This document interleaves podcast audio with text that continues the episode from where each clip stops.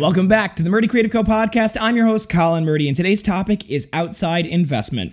But first, I want to say thank you to everyone who's supported the company so far. If you haven't got a chance, go check us out on the web at murdycreative.co. That's M U R D Y creative.co. Or you can check us out on Facebook and Instagram by searching at murdycreative.co to see the best of our product shots. Follow us to keep up to date with our daily photos and be the first one to know about new product launches. You can also use the subscribe button at the bottom of our website to be included in all of our new product announcements. Be sure to check out our laser engraving, personalization options, and exclusive colors on the website, or you can get a blank one on Amazon Prime. All right, so first and foremost, the response to last week's about the pricing decisions and pricing dilemma uh, podcast has been really, really positive, really interesting.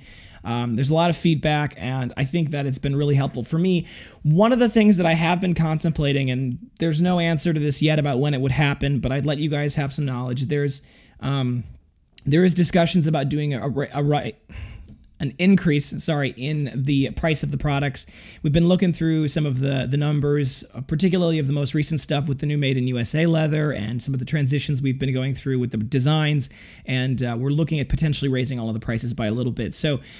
That's not going to happen. We don't have solid plans yet. We've just been contemplating it, but it is something that has come across the, you know, the pricing dilemma podcast started a really serious internal discussion after some of the feedback that we got and it's been something I've been interested in, in, in contemplating it for a while now, so we'll see how it plays out.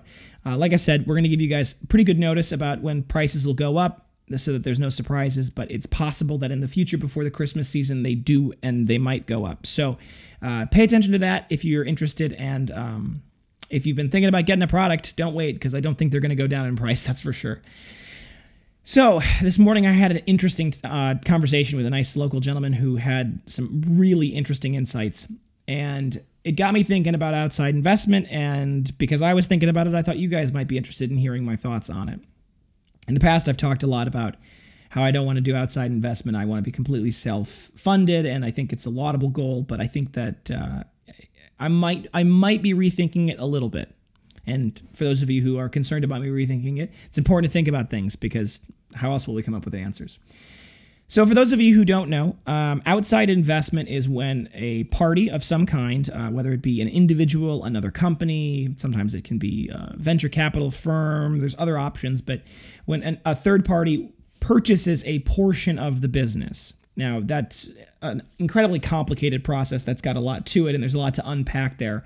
Um, and we talk about there's there's entire classes called mergers and acquisitions in business school that can kind of cover the details of all of the small nitty gritty. But I'm going to use one of the most compl- or one of the most common examples of this phenomena uh, and a few of those, and kind of give you some insights into how I understand it. This may not be entirely correct. There's obviously complexities that I'm not aware of, and I'm kind of limited in my own answers. So obviously, feel free to dive more into this with better experts if you're interested in learning more. But the short version is that, for example, a rich uh, individual who happens to be pretty successful in business themselves decides, uh, I want to take some of the wealth that I've acquired and I want to purchase parts of other businesses.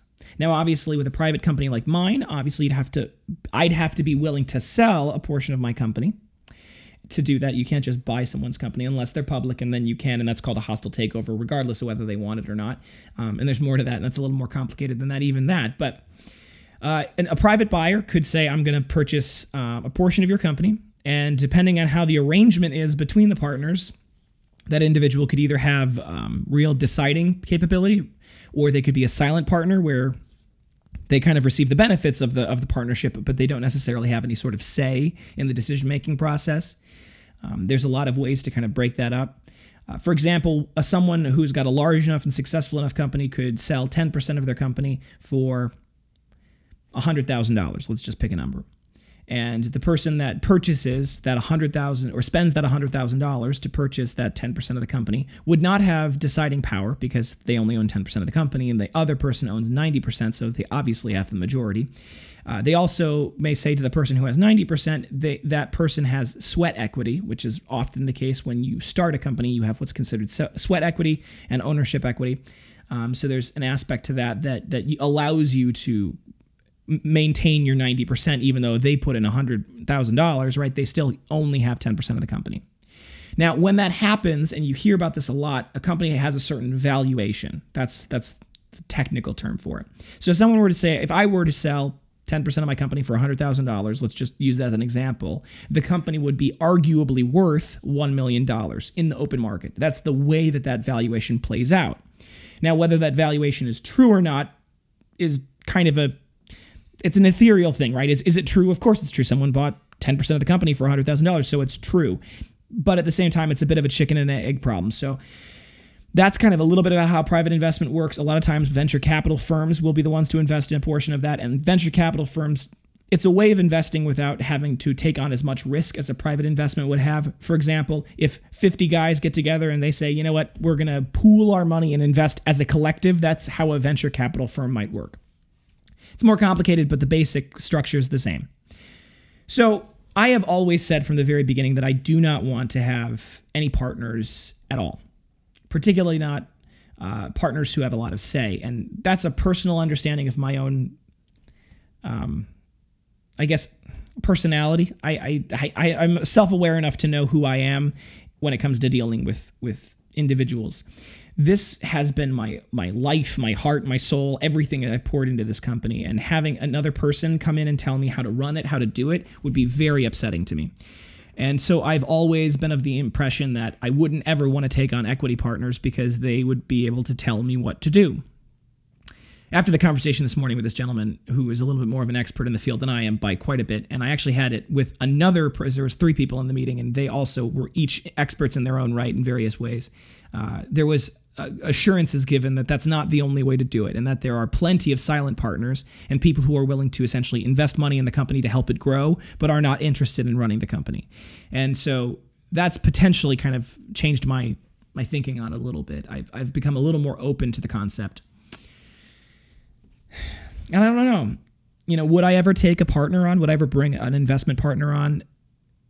My i'm still thinking no because of my ego. I, I mean, I think that's it's not a good reason, but it's the reason. Um, at the moment, is my ego. I want to be able to say that this is my company, right? But you know, is it fair to myself, to my employees, to my wife, to all of the people that could benefit from the company if it grew, um, to to not do that because of my ego?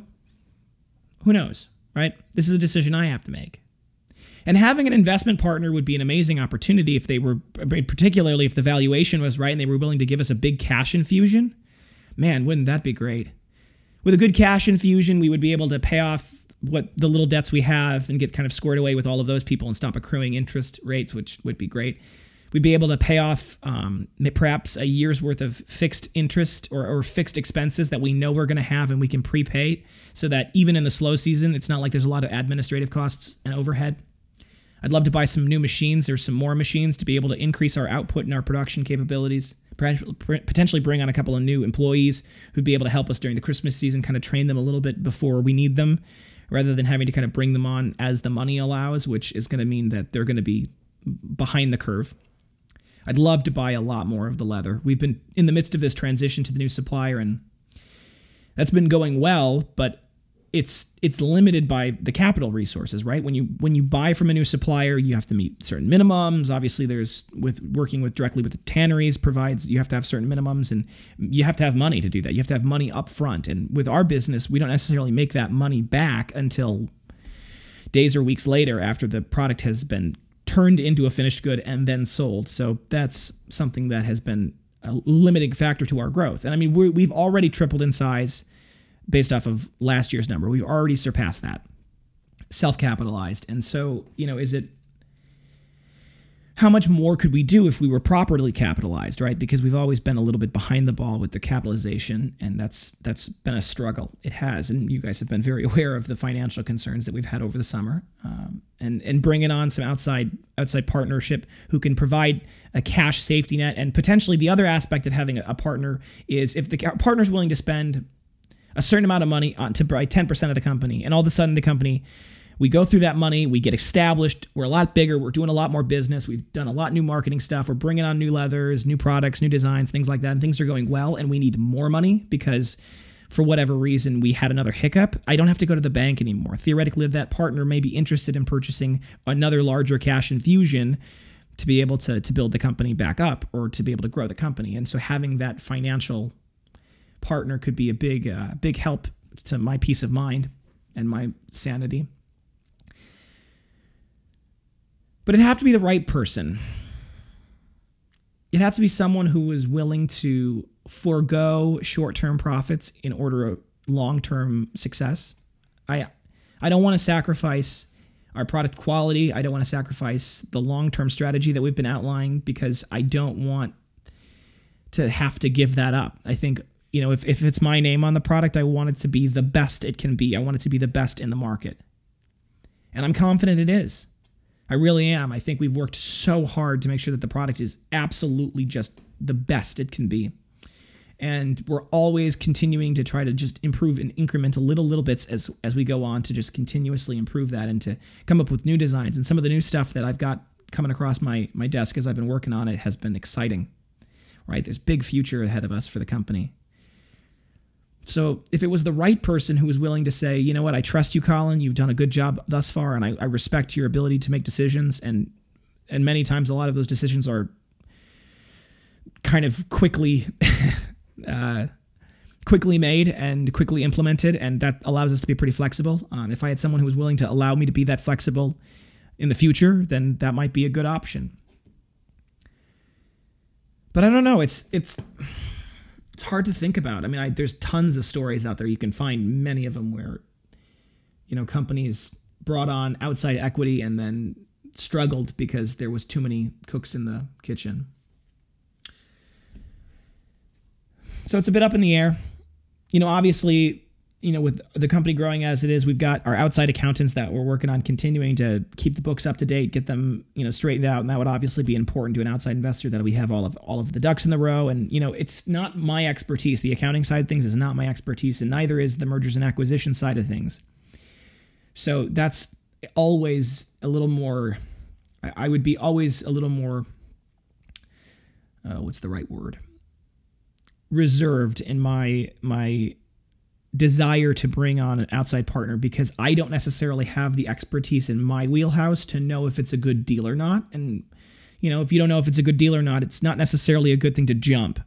So that's where there might need to be more effort, interest, you know, more serious thought given on my part to how else I could potentially bring on even another potential view of this, you know, bring on an outside someone who has no, you know, a nonpartisan person to review the the arrangement.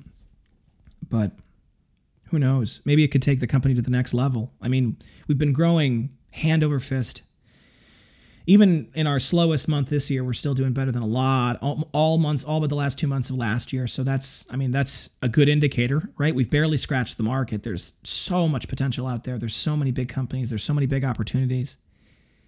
We've got so many designs that are in prototype phase or that are but pre-prototype phase that are in just on drawings and paper that I, I would love to bring into the market, but if we're going to bring them to bear, I want to do it right. I want us to have the internal organization side of it just stone cold finished, and we're going to need money to do that.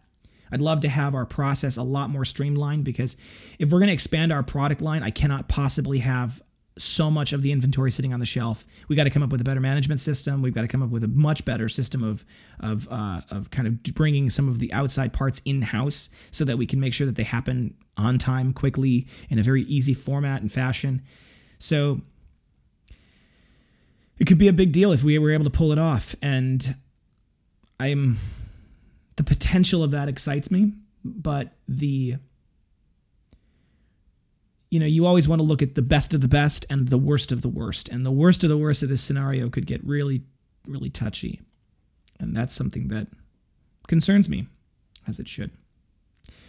Anyway, for those of you who are out there looking for my advice, I can't give you any. I don't have enough experience in this field to even remotely feel comfortable providing you with any sort of insight. The only thing I can say is uh, you have to do what's right for you. You have to do what's right for your business and you have to do what's right with your conscience, right? Because you have to live with this. So tread carefully and keep your eyes open and pay attention.